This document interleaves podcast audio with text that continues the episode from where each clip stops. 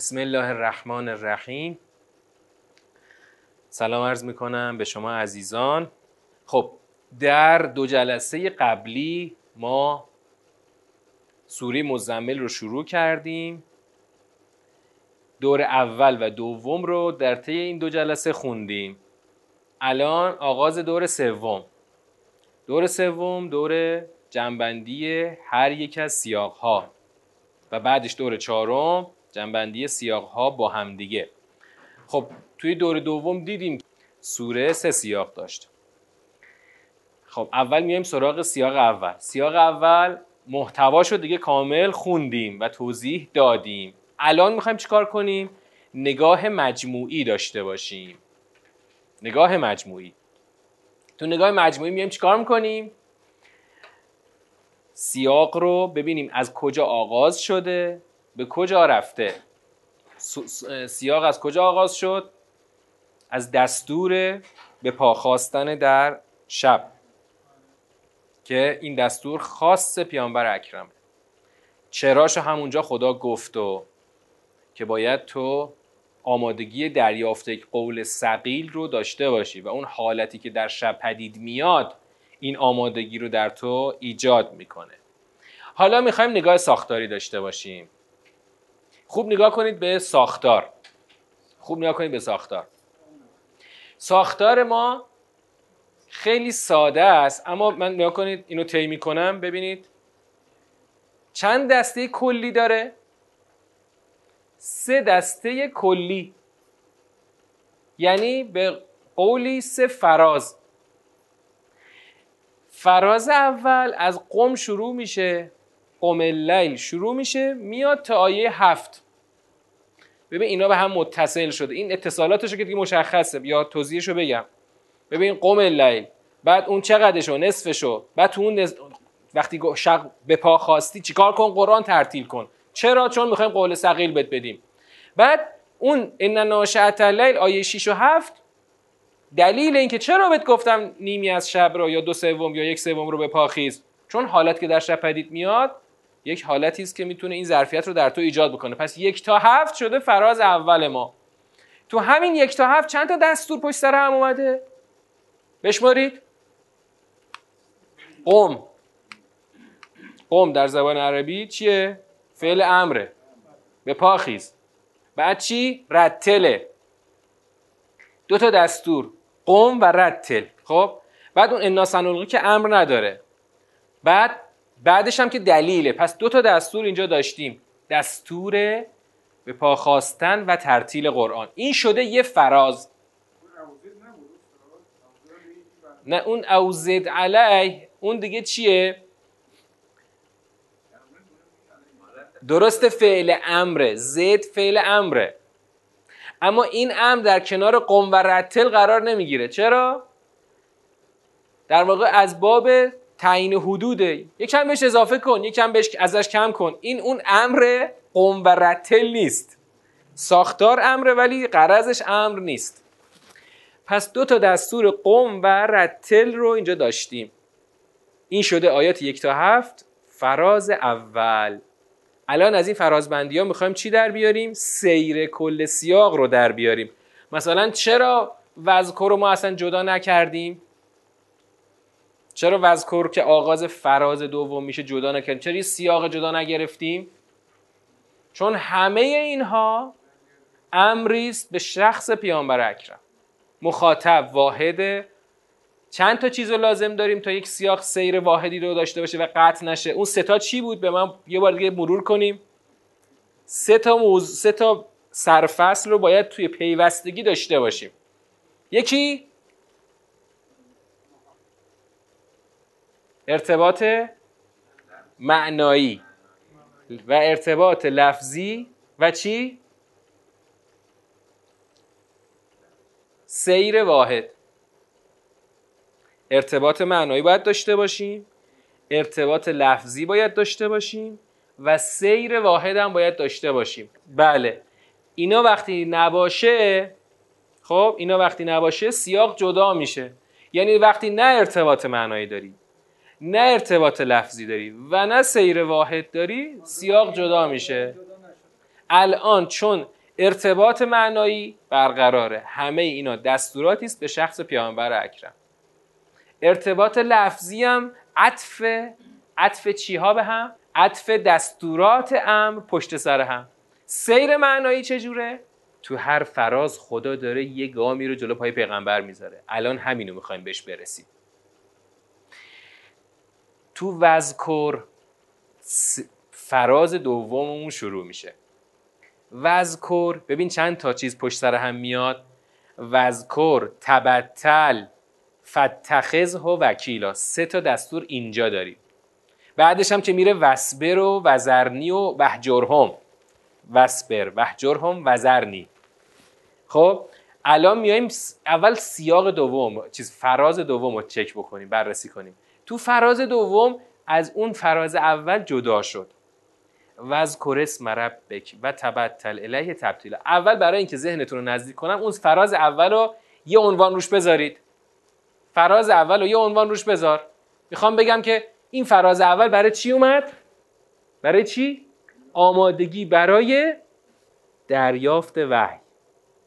فراز دوم یه فاز جدیده. اما هنوز تو همون سیاق هستیم. فراز دوم که از وذکر شروع میشه یه فاز جدیده. ببینیم این فاز برای چیه. خدا گفت اسم پروردگارت رو یاد کن. از اغیار بکن جدا شو فقط به او رو بیار. یه جدا شدنی کامل و محض. تبتل الیه تبتیلا.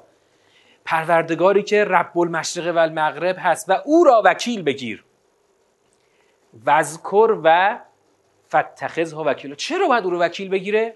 تو دور معنایی که داشتیم معنا می‌کردیم معناش رو گفتیم. خب خدا رو وکیل بگیر تا خدا به جای تو همه امور رو مدیریت کنه. اما اینجا قرض وکیل گرفتن خدا چیه؟ اون قرضی که تو سیر داریم می‌بینیم. خدا یک وحی رو فرستاده برای پیغمبرش. تو فراز اول آمادگی دریافت رو براش ایجاد کرده با دستوراتی که داده. حالا وحی رو دریافت کرده. باید چیکار بکنه؟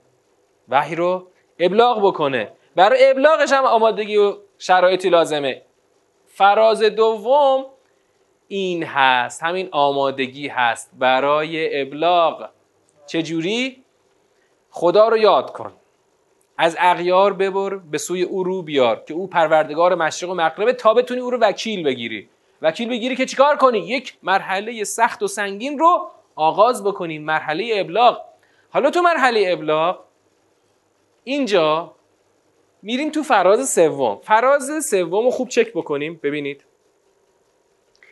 وصبر علا ما یقولون. صبر کن. بالاخره مخالفت ها اینجا بروز می‌کنه. تو باید صبر کنی. اون مکذبین رو با خود من وابه گذار که ما براشون چیکار کردیم؟ انکال و جهیم رو مهیا کردیم. خب تعام زاغسته رو آماده کردیم. حالا دقت کنید وقتی می‌خواد پیغمبر بره ابلاغ بکنه گفتیم مخالفت ها شکل می‌گیره. برای اینکه این مخالفت ها رو بتونه تحمل بکنه و کم نیاره اول از همه با یاد خدا باید شروع کنه. یاد خدا قدرت میده به آدم. یاد خدا قدرت رو افزایش میده. بعد که یاد خدا رو گرفت تازه او رو وکیل می‌گیره. امور رو به او محول می‌کنه. مدیریت صحنه رو به خودش واگذار می‌کنه. حال که کار رو شروع کرد بر ابلاغ باید در برابر جبهه مخالف باید اول از همه صبر پیشه کنه. صبر. در برای ابلاغ اولین عامل ابلاغ اولین در واقع عنصر مهمی که تو ابلاغ لازمه صبره. باید صبر داشته باشی. از میدون به در نری. جا نزنی. خسته نشی. بعد حالا تو صبر تو انجام میدی. اونا بازم مخالفتاشون ادامه میدن. آقا اونا رو به خود من بسپار. اونا رو به خود من بسپار. اونا رو به خودم وابه گذار خب من خودم می‌دونم باشون چیکار بکنم.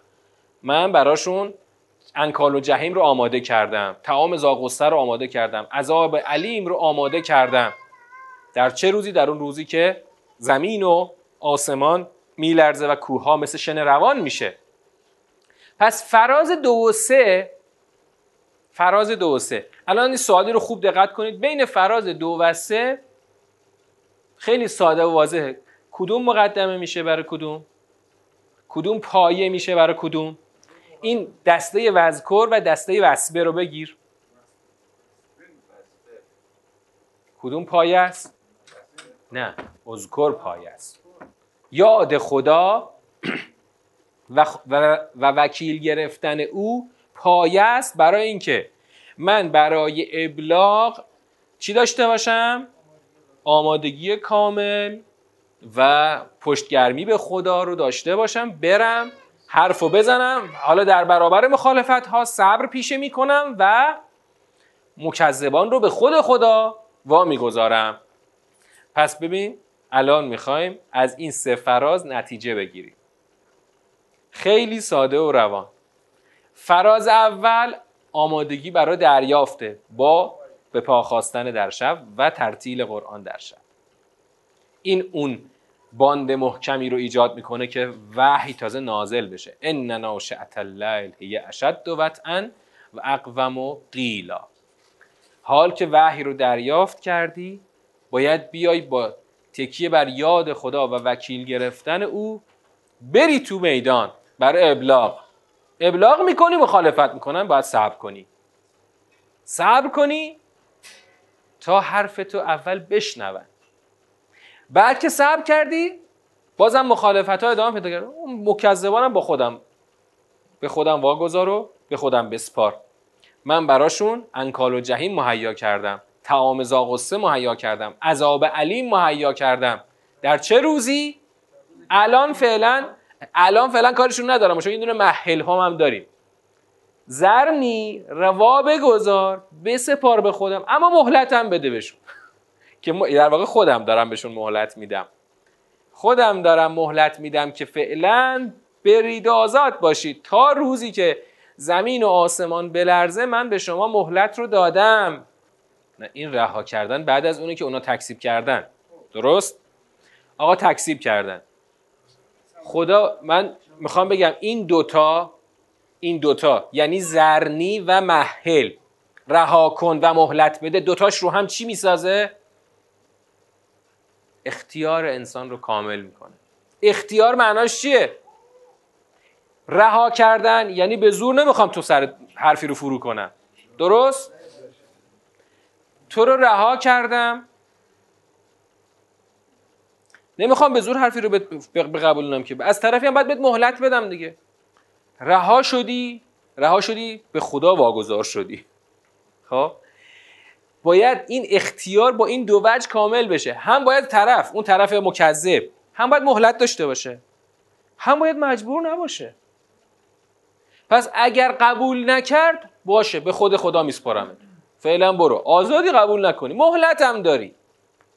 مهلت داری. دیدی که سوره منافقون دیشب دیدیم که مهلت داری تا البته تا روز معلوم که اضافه بهش چیزی نمی کنیم ولی فعلا آزادی. فعلا برو زندگی تو بکن تا هر وقت که من بهت مهلت دادن البته مهلت مهلت اندکی است برای همین زرنی و محل جفتش با هم یه بسته می‌سازه.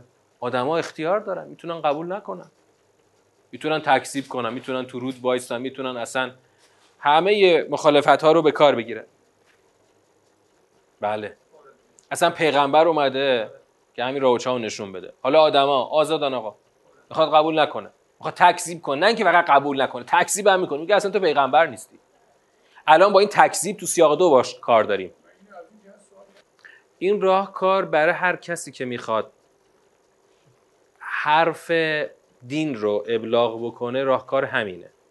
یعنی من مخصوصا در آغاز راه که هنوز حرف قشنگ در جان مخاطب ننشسته.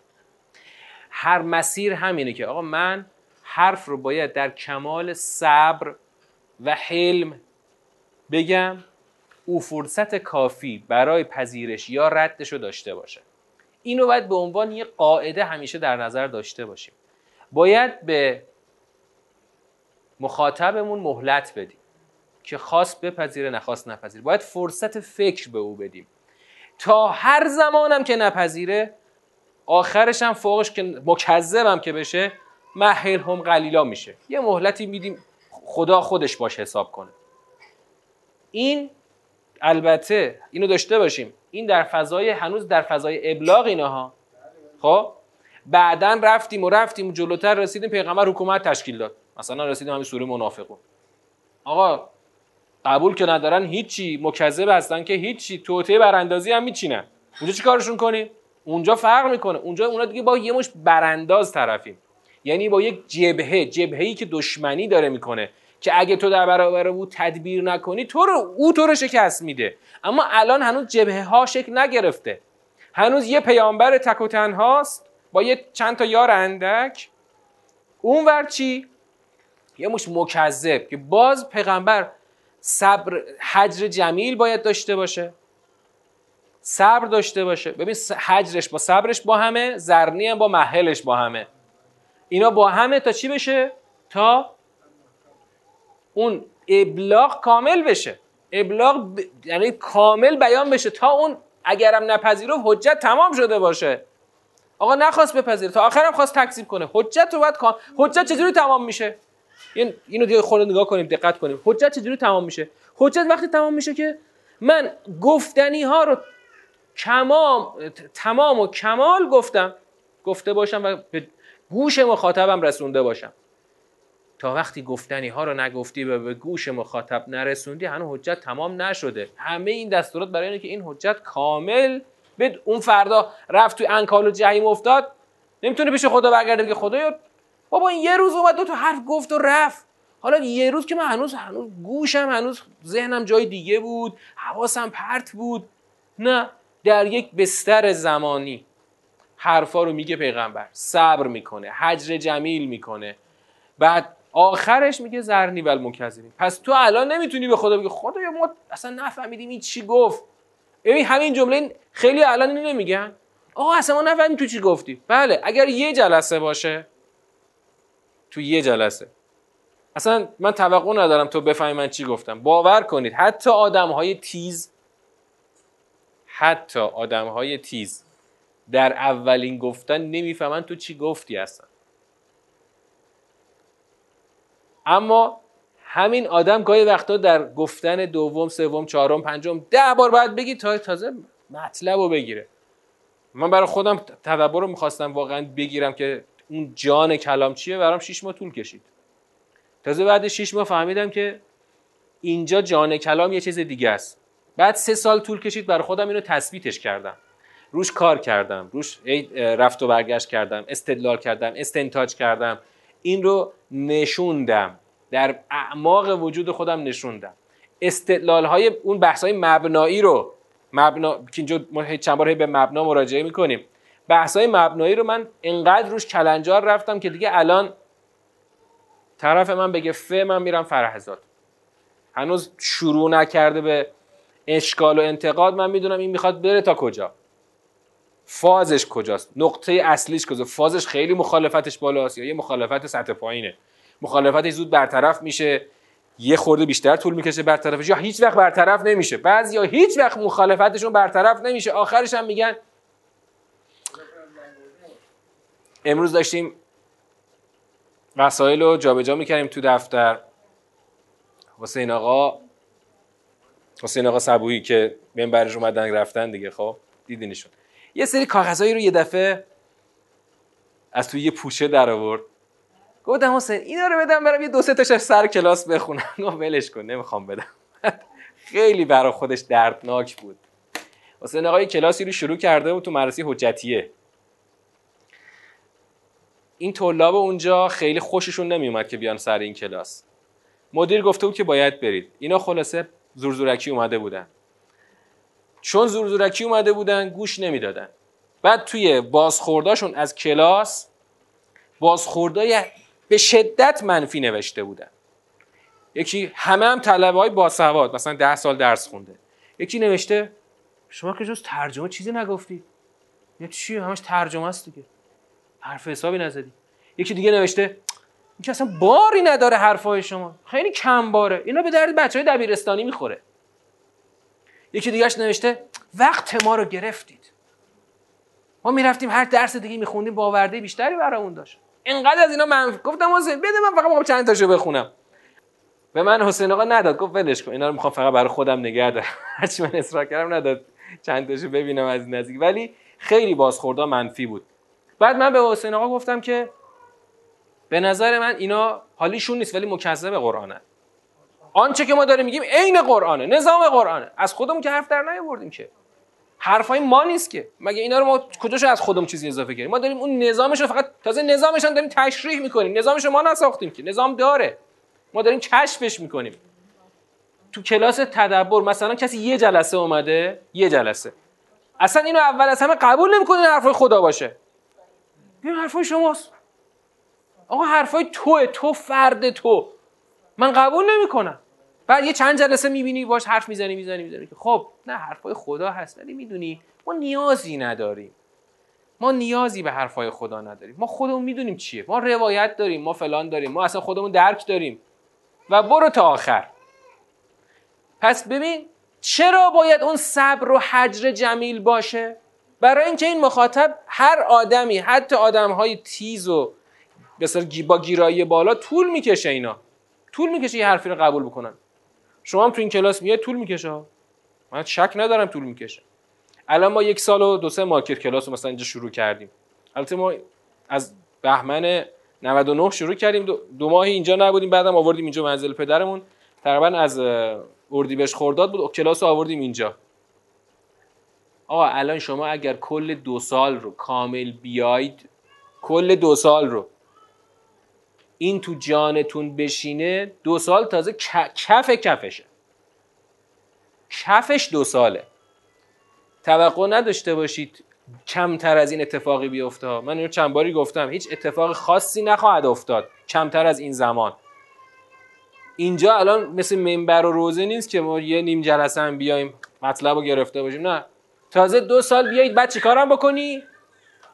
چیکار کنی؟ تجزیه و تحلیل کنی. بعد شاید کسی بگه بابا تجزیه و تحلیل چی هستن؟ با تی می نویسنش اینو؟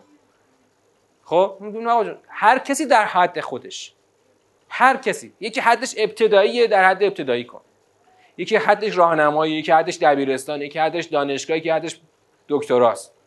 تو هر حدی هستی تو همون حد باید برای خود تجزیه و تحلیل کنی. چون خدا کلامشو برای همه فرستاده. الان همین حرفای ساده رو شما می‌تونید در یه فاز خیلی عالی تجزیه و تحلیل کنید در یه فاز خیلی متوسط در یه فاز پایین هم می‌تونید تجزیه و تحلیل کنید در همون حدی که هستی باید تجزیه و تحلیل کنی. همون کاری که تو روز کار روزمره هم می‌کنیم. یه آدم ساده ساده ساده. و فرض کنم کارگر سر گذر. این می‌خواد مثلا ببری سر یه جایی شروع کنه بیل زدن مثلا یه کپشن می‌خواد تو فرقون بار بزنه. این باید ذهنش کار بکنه یا نه؟ چه جوری بیل بزنم؟ تو هر فرقون چقدر بریزم؟ که زیاد خسته نشم؟ مثلا محاسبه می‌کنه بر خودش دیگه. خب همین رو بعد اینجا تو قرآن به کار بگیری. پس پیامبر وظیفه داره چیکار کنه؟ صبر و حجر صبر و حجر جمیل در برابر مکذبان چیکار بکنه؟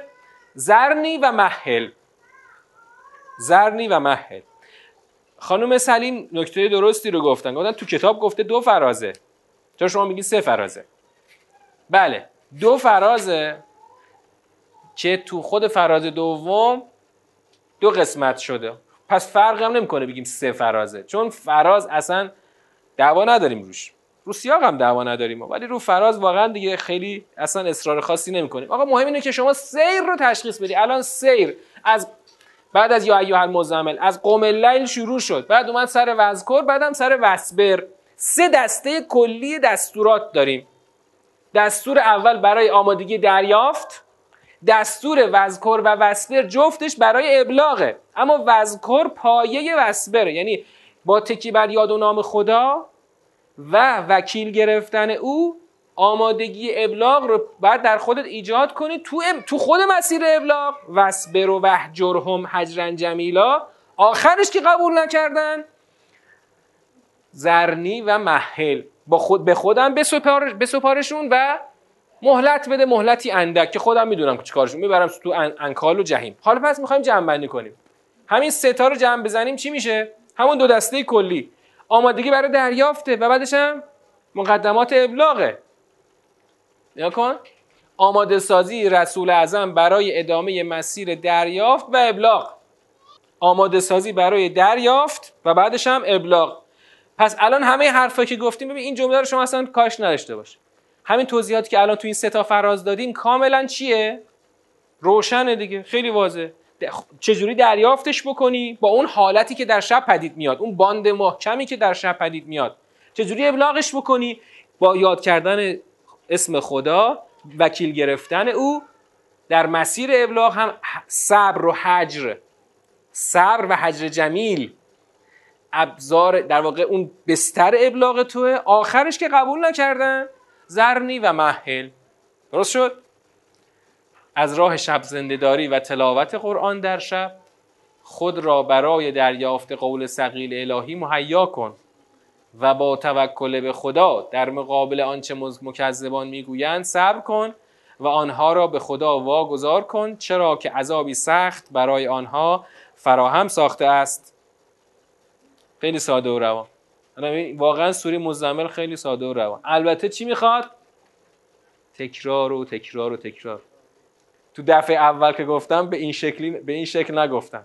و اگر یه بار دیگه باز بگم حتما باز به این شکل نخواهم گفت. یه به برداشت بهتر و جامعه تری. این روزی است که از قرآن می‌رسه. شما اگر تو این مسیر مداومت داشته باشی خدا دائما روزی جدید میده. سوره همون سوره روزی جدید میده. میایم تو سیاق دو. سوره مزمل سوره آهنگینه خب؟ اتفاقا بعضی کارگردان ها تو فیلمشون این استفاده کردن. من دلم میسوزه به حال اون بازیگرایی که این رو کاملا روی همون وزنش خوندن ولی بعید می‌دونم چیزی از محتواش گرفته باشن. دهه هفتاد یه فیلمی ساخت. یه کارگردانی درباره دفاع مقدس بود. این لیلا حاتمی چیز بود؟ پرستار بود. شریفی نیا هم بسیجی بود. این پرستار مثلا برای اون بسیجی که رو تخت بود این سوره مزمل رو میخون. بیایم سرق سیاق دوم. تو سیاق دوم همین مراحل رو می‌خوایم بریم الان. بیایم ببینیم که از کجا به کجا داریم میریم. خب سیاق دوم تو دور معنایی دو جلسه پیش خوندیم. قصه چی بود؟ رسولی که شاهد است و اسیان در برابر رسول و یه همونطور که فرعون. فرعون همین کارو کرد اسیان کرد. خب بعدم خدا گفت که چجوری می‌خواید خودتون حفظ کنید؟ یه روز سخت در پیشه. ببین به یه بسم الله خدا پیوند می‌زنه به معاد. اول مسیره ها آغاز مسیره. پیوند می‌زنه به معاد. اون روز سخت رو می‌خوای چیکار کنی؟ چجوری می‌خوای اون روزی که بچه ها رو پیر می‌کنه شدت سختی و حول و حراس اون روز بچه ها رو پیر می‌کنه؟ چجوری می‌خوای اون رو به سلامت عبور بکنی؟ خب. بیایم ببینیم سیاق از کجا شروع شد به کجا رفت. این سیاق خب زمان کمتری می‌گیره چون مسیر ساده و روانی داره. ببین یه مسیر خطی داره. یه مسیر خطی داره. خدا تو این سیاق از اینجا شروع کرد که با خطاب, یعنی خطاب رو تغییر داد. اول همین رو بگیم چرا سیاق اصلا جدا شد؟ اون سه عامل چی بود؟ برای سه عامل تغییر. سیر کلام عوض شد چون که اون سیر خطاب به پیامبر اکرم بود. این سیر خطاب به مردمه. ارتباط معنایی نداره. چرا؟ چون اصلا اونجا که خطاب کلا با پیامبر اکرم بود آمادگی دریافت و ابلاغ بود. اینجا اصلا خطاب که عوض شد سیر محتوایی هم چی شد؟ اصلا چیزی دیگه است. با خطاب با مردمی است که دارن دریافت می‌کنند ارتباط لفظی هم نداریم. اون اونجا دیگه اولش یا ایها المزمل داشت. اینجا اصلا کاری با خود پیامبر اکرم نداره. با مردمی کار دارد که این اون وحی رو دارن دریافت می‌کنن. حالا این مردم دیدیم تو آخر سیاق قبل که خیلیشون روکردشون چی شد؟ تکذیب. درسته؟ تکذیب. که خدا گفت زرنی و محل به من بسپارشون و یه مهلت اندکی بهشون بده. حالا خدا می‌خواد بگه خب من رسول فرستادم. شما می‌خواین چیکار کنید؟ شما می‌خواید با او چه نسبتی بگیرید؟ انا ارسلنا الیکم رسولا. شاهدن علیکم. شاهدن علیکم. می‌خوام بپرسم. یادتون هست چی معنا کردیم؟ خب چه جوری پیغمبر شاهده و گواهه به معنایی که کاملا منطقی باشه چجوری معنا کردیم؟ معنای منطقی یعنی معنایی که هیچ بعد ماورایی توش نیست. هیچ بعد ماورایی در معنای شاهدن علیکم توش نیست. شما یه چیزی گفتید من گفتم نه این ماورایی شد. بیایید عرفی معناش کنید. چی گفتیم؟ خب. ساده ترین معنای ممکن باید بیاد تو ذهنتون چون منطقیه. معنای ماورایی توش نیست. هیچ یادتون نیست؟ خدا اولین آیه سیاق دو میگه انا ارسلنا الیکم رسولا شاهدن علیکم. ما یه رسولی فرستادیم که این شاهدی است علیکم بر شما. همچنان که قبلا به فرعون هم رسول فرستادیم. خب این شاهدن علیکم یعنی چی که رسول فرستادیم که شاهد شاهدی است گواهی است بر شما. بر شما یعنی چی؟ یعنی فرض کن الان محکمه برپا شده محکمه الهی. خب؟ یه رسولی اینجا خدا می‌ذاره تو جایگاه شهود میگه آقا این رسول شاهدن علیکم. بر شما شاهد است. یعنی چی؟ اونجا اول شما یه معنایی گفتید گفتیم که نه این معنا نیست که مثلا رسول اکرم کل اعمال ما رو داره نظاره می‌کنه. گفتیم چون در حیات ظاهری نیستن. ببین خیلی خیلی ساده روان و منطقی. وجود رسول گواهی است از جانب خدا بر مردم. که مردم؟ همون که تو سیاق قبلم گفتیم. من یه رسول فرستادم گفتنی ها رو به شما میگه. نوع گفتنم بهش گفتم. با صبر و حجر حجر جمیل. گفتنی ها رو به شما میگه. دیگه آنچه ما باید به شما برسونیم رسوندیم. پس وجود این رسول گواهی است بر این که من حرفای گفتنی رو به شما آدما رسوندم. حجت و حجت را تمام کردم. فردا نیاید تو محکمه من بگید که خدایا کسی به ما چیزی نگفت اصلا. ما اصلا خبر نداشتیم. چرا ما رو مخیله بندازید تو جهنم؟ وجود رسول شاهدی است بر همه شماها که ما گفتنی ها رو گفتیم خداوند رسول را شاهد قرار می‌دهد بر مردم که مردم دیگه برنگردن بگن خدایا کسی نیومد کسی چیزی نگفت ما نمی‌دونستیم این حرفا اصلا چیه. ببینید چون این شاهدن علیکم باید در تمام زمانها جریان داشته باشه پس ما حضور فیزیکی پیامبر رو الان نیاز نداریم. الان که پیامبر وجود حضور فیزیکی نداره. اما الان رسول بر فردا در محکمه الهی بر تک تک ما شاهده. شاهدی بر ماست که او, او آمد گفتنی ها رو حالا شما براتون چی بود از این گفتن ما؟ هیچی. تکذیب. همون روکرد فرعون. بله. الان با این معنا که گفتیم باید اون اولا سیر کلام حفظ شده. چون سیر سیاق قبلی هم چی بود؟ رساندن پیام به طور کامل به گوش مردم بود. سیر کلام حفظ شده. ثانیا نیاز به هیچ گزاره بیرونی و معنای ماورایی نداره. سوره قابل فهم برای همه است. یه رسولی وجود این رسول بر ما شاهد است. حالا ببین نکته جالب اینه خدا میگه که ما که رسول فرستادیم شاهد بر شماست. قبلا هم ما این کارو کردیم. یعنی کلا سیره دائمی خدا این بوده. فرعون هم که فرعون بود ما براش رسول فرستادیم. تازه به رسولم گفتم برو بهش بگو که خیلی صاف و ساده و روان. من پیغمبر خدام خدا منو فرستاده تو رو هدایت کنم به سوی ایمان. من گاهی وقتا میگم خودتون یه لحظه بذارین جای فرعون.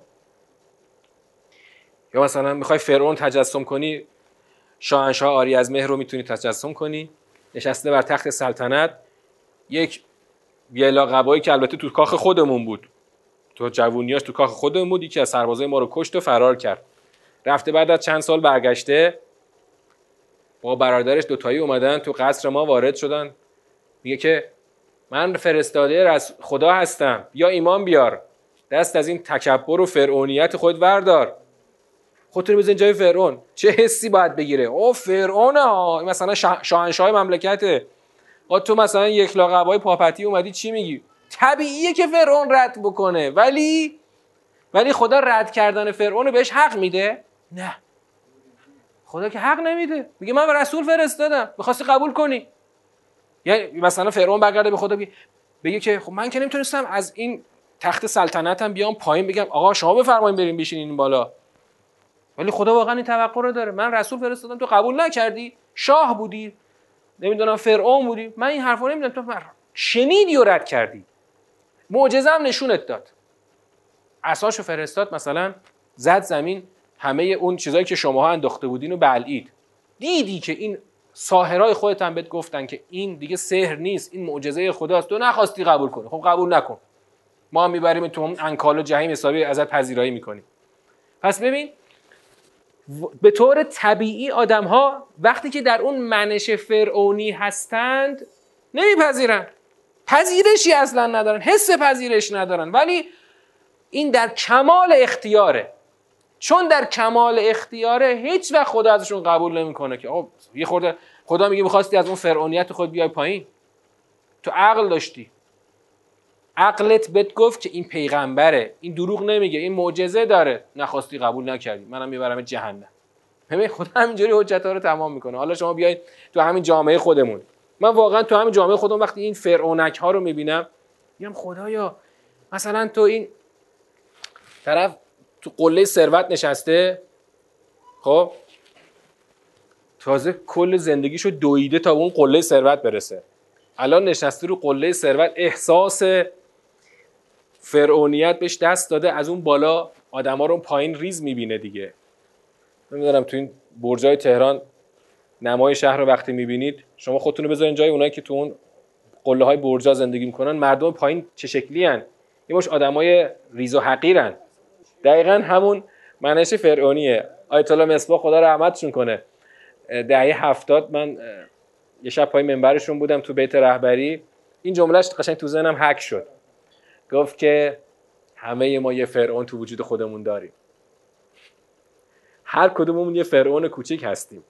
هر کسی تو ابعاد خودش یه فرعون داره. این فرعون همون تکبر همون خود برتربینی همون احساس این که من شعنم عجل از این که این حرف رو بپذیرم.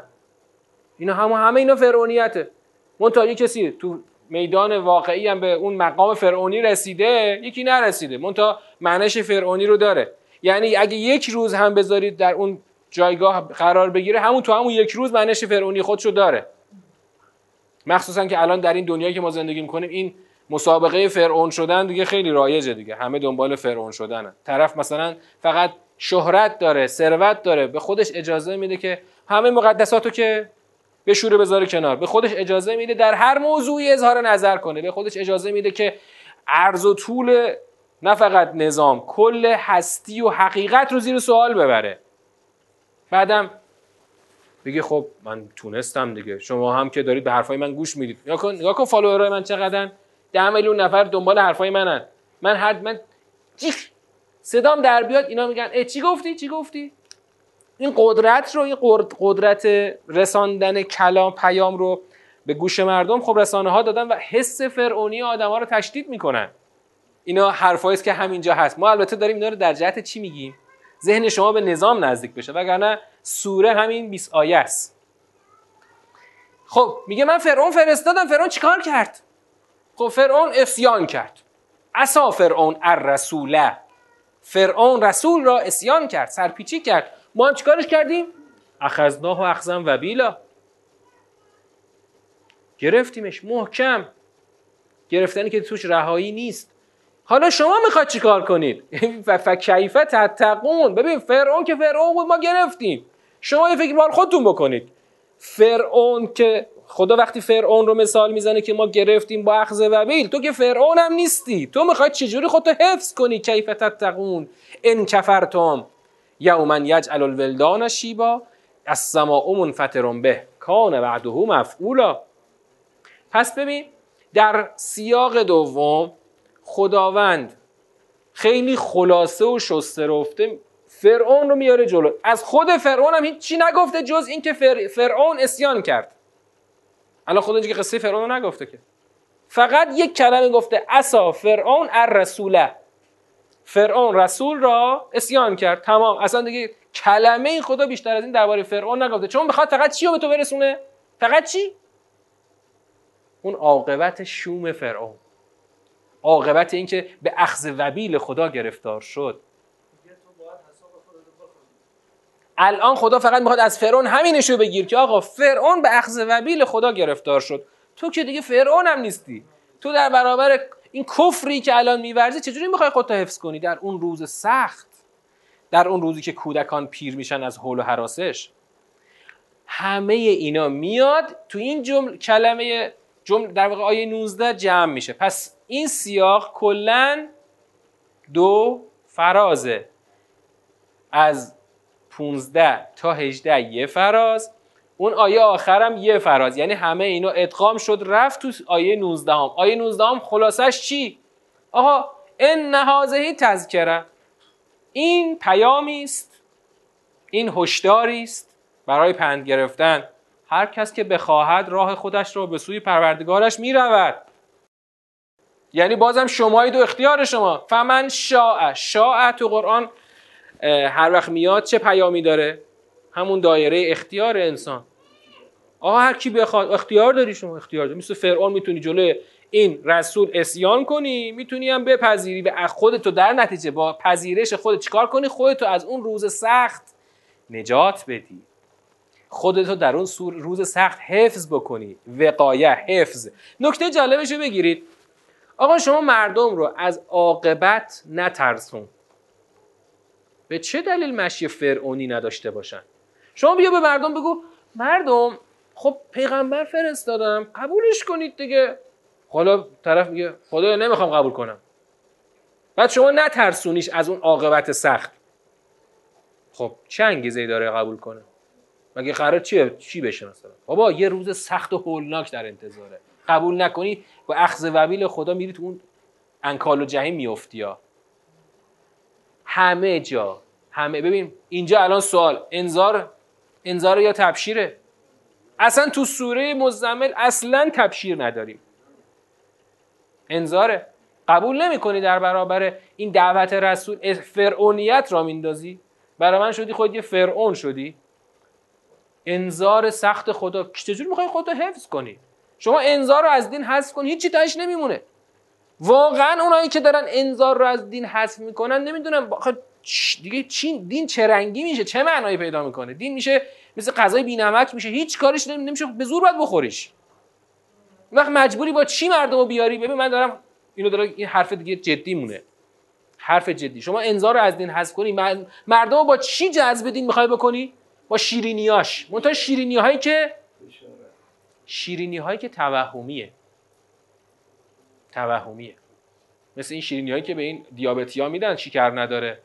یه چیزی دیگه جاش می‌زنن که خود این آقای دیابتی مثلا یه خود حس شیرینی بهش دست بده ولی واقعا شیرین نیست. خب؟ با چی با چی می‌خوای ملت رو جذب کنی؟ مثلا بگی به ملت بگی که نمی‌دونید حرف زدن از خدا چقدر لذت بخشه. دیدم این روز یه فایلی که همین امروز برام فرستاده. یه جمع کثیری توی سالن بزرگ نشستن. حالا یا آمریکاست یا یا انگلیس یا آمریکا چون داره طرف انگلیسی حرف می‌زنه. دیگه لهجهش هم دقت نکردم. بریتیش بود امریکن بود. خلاص داشت انگلیسی حرف می‌زد که شما رو خدا آفریده. به این موضوع فکر بکنید که شما یک آفریده خوب خدا هستید. به این موضوع وقتی فکر می‌کنید در خودتون احساس ارزش می‌کنید. حرفای خیلی خوبیه ها.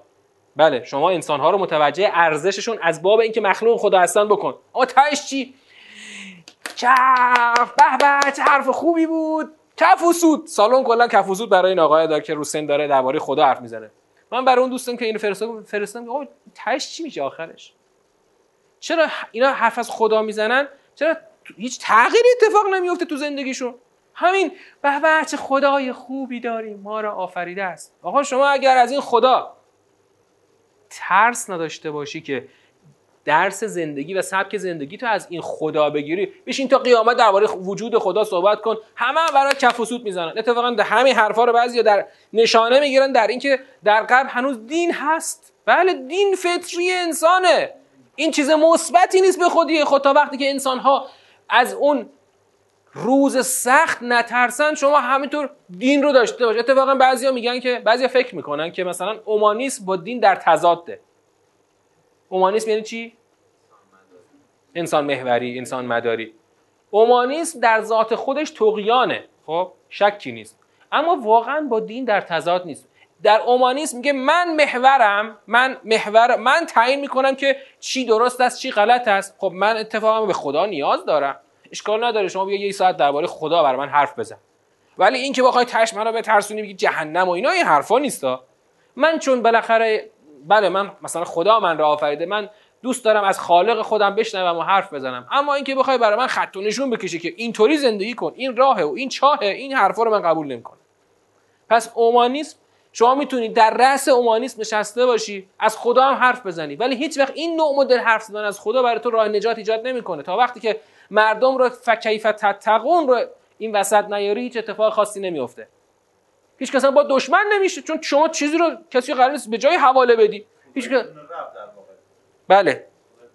خدا که قرار نیست ما رو مدیریت کنه. هیچ کس هم با دشمن نمیشه. اتفاقا خود غرب هم حاضر برات رسانه هم در اختیارت بذاره. بیا. مثلا مگه به شیعه انگلیسی رسانه نداده. با ما کاری نداشته باش. با نظام سلطه کاری نداشته باش. فرعون های زمان رو به جهنم حواله نده. هر چقدر دلت می‌خواد اصلا بشین اون سنیا رو تکفیر کن به همدیگه فوش بدید تو سر همدیگه بزنید. خودم هالیوود رو میفرستم برات فیلم بسازه درجه یک. فیلم جدیدشون رو دیدین؟ شیعه, شیعه های انگلیسی با کیفیت هالیوودی فیلم تاریخی ساختن. اسمش هست بانوی بهشت. خب بانوی بهشت. درباره حضرت زهرا درباره مصائب حضرت زهرا. خود شروعش هم از زمان حاله از زمان حال یعنی داعش شروع میشه. داعش رو میچسبونه به سنیا که اینا خلاصه این جنایت ها رو به بار آوردن. می‌خواستیم اون روز بشینیم ببینیمش دیگه هنوز نسخه اصلی دیجیتالش نیومده بود انگیزه نداشتیم نسخه پرده ایشو ببینیم. ولی فیلم با کیفیت ها بازیگر درجه یک موسیقی درجه یک کارگردانی درجه یک فیلم می‌سازه. برای حضرت زهرا کجا می‌سازه؟ تو خود انگلیس با بازیگرا همه آمریکایی و انگلیسی. مثل خود فیلم مصطفی اقاد. همه بازیگراش آمریکایی بودن. آره زیرنیس فارسی هم داره. بعد این فیلم بانوی بهش مثلا اینو با پول خود اینا ساخته شده. مثل همون فیلم مصطفی اقاد خود کمپانی های یهودی تهیه کنندش بودن. شما علیه یهود حرف نزن. من خودم پول میدم برای پیغمبر اسلام فیلم بساز. اما اون پیغمبر قرار نیست با فرعون ها در بیفته. فقط با همون ابو جهل و ابو سفیان که در تاریخ مشکل داره. دیگه اون پیغمبر با فرعون های الان کاری نداره که این فرعون ها ملت رو دارن به بردگی گرفتن ملت رو دارن استثمار می‌کنن. کاری با اینا نداشته باش. خب اون خود ملک انگلیس بهت پول میده میگه برو برای اسلام فیلم بساز. پس در اون روز چجوری می‌خوای خودتو حفظ بکنی؟ اون روز سخت وقتی برسه چجوری می‌خوای خودتو حفظ کنی؟ کان وعده مفعولا. وعده خدا ردخور نداره. این حرفای حقی است که گفتیم. هر کی می‌خواد بره هر کی نمی‌خواد نره بره به جهنم. یعنی واقعا بره به جهنم. اینجا این جهنم واقعی. هر کی قبول نمی‌کنه بره به جهنم بیفته. اینجا رو بخوایم جمع بندی بکنیم. آقا در برابر این ابلاغ رسول فرعونیت شکل می‌گیره. اسیان. وجه فرعون اینجا چیه؟ اسیان. یادتون باشه. فرعون در برابر تو قرآن اون عنوانش میاد. مثلا تو سوره فجر تقیان اینجا اسیان. اسیان رسول. سرپیچی از رسول. هشدار به کافران نسبت به عدم پذیرش رسالت رسول خدا. خیلی وقت گذشت بریم آیه 20 هم بگیم. تو آیه 20 دیدیم که خدا اومد چیکار کرد؟ این آیه 20 همون آیه رو تو ساختار ببین بازم خطیه ها. یه جمله میاد بعد یه طایفه می‌خوان استثناء بشن. خدا تو جمله اول بازم با خود پیغمبر صحبت می‌کنه. من که می‌دونم تو اون یک سوم نصف یا دو سوم رو به پا میخیزی. اما ای می‌خوان با تو همراهی کنن. من می‌خوام اینا رو جدا کنم. مردم رو می‌خوام از اون دستور شب زندهداری استثناء بکنم. چرا؟ چون که اولا اولا یقدر اللیل. من خودم اقتضای شب و روز رو می‌دونم. مثلا آدمای عادی البته اگه سبک زندگیشون وارونه نشده باشه شب باید مثل بچه آدم بگیرن بخوابن. تو قدیما که همه راحت اول شب می‌گرفتن میخوابیدن دیگه. آدمی که رسالت بزرگی نداره واقعا هم نیازی نداره بخواد نیمی از شب رو بپاخیزه داره زندگیشو می‌کنه. تو برو چیکار کن؟ تو برو به جای اون هر چقدر می‌تونی قرآن بخون. سه بارم تخفیف داده. نمی‌خواد اصلا در شب بخونی. نمی‌خواد ترتیل بخونی. نمی‌خواد نیمی از شب رو بخونی. هر چقدر می‌تونی روز خوندی روز بخون. شب خوندی شب بخون. اصلا ترتیل بلد نبودی قرائت کن. فقر او بعدش خب ما خودمون می‌دونیم. یه دی بالاخره مرزبانن یکی یکی لشکریه یکی نیروی انتظامیه. اینا باید سر پستشون باشن. بعد در راه جنگ باشن. یکی باید راننده تریلی و تو شب جاده ها رو طی بکنه. یکی پرستار شیفت شبه. اینا که نمی‌تونن بیان این کارا رو انجام بدن. اینا یه اصلا یه دم که مریضن. اما بازم شما بیاین هر چقدر می‌تونین قرآن رو بخونید بعد چی کار کنید؟ نماز رو به پا دارید زکات رو بدهید.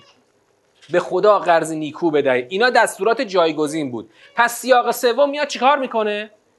مؤمنین رو از اون دستور سنگین مختص پیامبر اکرم استثنا می‌کنه. برای چی؟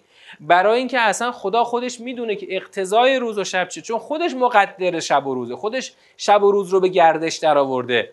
در سیاق سوم تخفیف به مؤمنان همراه با پیامبر. نسبت به انجام شب زنده داری در حد تکلیف پیامبر.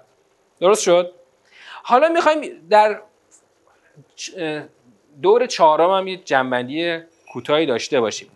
آ نه ببینید بحث انکار نیست که تو محکمه الهی آدما بخوان برگردن به خدا بگن خدایا ما که به گوشمون نرسید. این انکارشون از این بابه. می‌خوان برگردن بگن که خدایا ما که نشنیدیم ما که نفهمیدیم ما که نه... کسی به ما چیزی نگفت. اینجا خدا رسول رو شاهد قرار میده تا کسی نتونه بگه که چی؟ کسی که به ما چیزی نگفت. پس از این بابه نه اینکه اونجا کسی می‌تونه انکار بکنه. اونجا آدما می‌خوان بهانه بیارن که ما بی تقصیریم. تو خدا تو خود قرآن این گفتگوهای مردم رو میگه. میگه میگه بابا ما که بی تقصیر بودیم این یارو افتاد جلو ما دنبالش رفتیم. اونو بگی بندازه جهنم. ما رو چرا می‌خوای بندازی جهنم؟ و خدا میگه هر کسی در جایگاه خودش. اون که سر خط می‌رفته جهنم دو برابر داره. شما به اندازه خودتون میری تو جهنم. پس این از این باب. حالا نکته پایانی. این سیاق ببین این سه سیاق با هم دیگه البته گفتنی ها رو گفتیم. یک جنبندی کلی می‌خوایم داشته باشیم. نگاه کنید. تو این جنبندی کلی که تو این سه تا این سه تا پاراگراف میره توی جنبندی کلی سوره. خدا چی می‌خواد بگه؟ چرا تو سیاق دوم از این فرعون و اسیان فرعون و رویکرد فر... فرعونی صحبت کرد؟ چرا اینو درست بعد از سیاق یک که دستور شب زندهداری پیغمبر بود گفت؟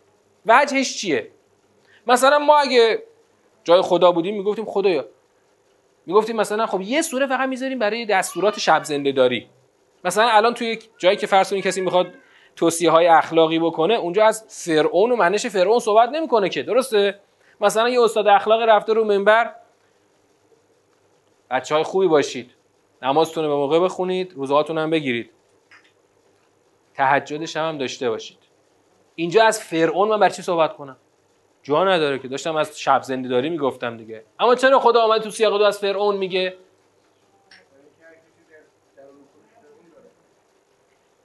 دقیقا همین.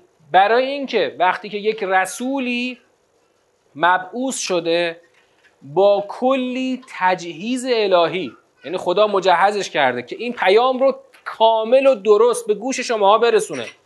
برای اینکه این پیام رو کامل دریافت کنه و کامل به گوش شما برسونه هر شب نیمی از شب رو داره قرآن تلاوت می‌کنه تا بتونه پیام رو کامل به شما برسونه. شما چیکار می‌کنید؟ رویکرد فرعونی گرفتید. به جای اینکه قبولش بکنید اسیان می‌کنید تکذیب می‌کنید. اون رسول داره کارش رو درست انجام میده. خودش رو به سختی میندازه خواب شب رو بر خودش حرام کرده تا بتونه اون ظرفیت عالی رو برای دریافت کامل وحی به دست بیاره. اون وقت میاد مثل یکی از خودتون با کلام نرم داره حرفای خدا رو به گوش شما میرسونه صبر به خرج میده حجر جمیل به خرج میده. وقت شما تکسیبش می‌کنید و رویکرد فرعونی پیش می‌گیرید. پس حتما جاتون اینه که برید تو جهنم. چون من رسولم مج...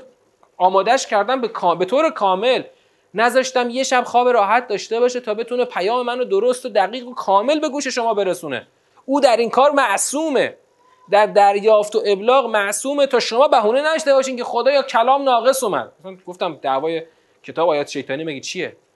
کتاب آیات شیطانی میگه این پیغمبر همچی هم خیلی جاها حواسش نبود که مثلا تو سوره نجم حواسش نبود. آیات شیطانی دریافت کرد اونا رو به مردم گفت. بعدا فهمید اشتباه کردم برم جبرانش کنم. رفتم رفت به مردم گفت که مردم اشتباه شده ببخشید اونا آیات مال خدا نبوده. این دروغ جعلی رو اون تبری تو تاریخش نوشت بعدا هم یه بدبختی مثل سلمان رشدی برداشت اینو از روش داستان نوشت. خدا این همه سوره فرستاده تا بگه آقا رسول من کم نذاشته. حرف از شیطان برای شما نیاورده. حرف از از جبرئیل امین میاره تو سوره تکویر که خوندی. اینا حرفایی خداست که بی کم و کاس از یک رسول امین که همون جبرئیل هست رسیده به گوش شما رسول شما چیکار می‌کنید؟ فرعون شدید برای من. هی تکذیب و اسیان. خب منم چیکار می‌کنم؟ میفرستمتون به جهنم. تا بفهمید که اون روز سخت پیام کلام آخر اون روز سخت اون روز سختی که بچه رو پیر می‌کنه جز با تبعیت و شنیدن کامل وحی از گوشه از دهان رسول به گوش جان این امکان نداره. قرآن محور این کلامه. رسول خودش رو شب, زند... شب... شب زنده داری می‌کنه تا قرآن رو کامل دریافت بکنه تا شما قرآن رو درست بشنوید. این قرآن باید شنیده بشه تا حجت تمام بشه. حیف از یعنی حیف از پیامبر اکرم که این همه زحمت کشیده ولی ما قرآنش حاضر نیستیم گوش بدیم. فقر و ما تیسر من آقا هر چقدر می‌تونید تو قرآن رو بخون تا این پیام رسول به گوش شما برسه. فردا نیای بگی خدایا رسول که زمان ما نبود که. ما یه چند قرنی بعد از رسول آمدیم. خب قرآنش که هست. خب این سوره مزمل بود که خوندیم و انشالله به گوش جان شنیده باشیم. و سلام علیکم و رحمت الله و برکاته.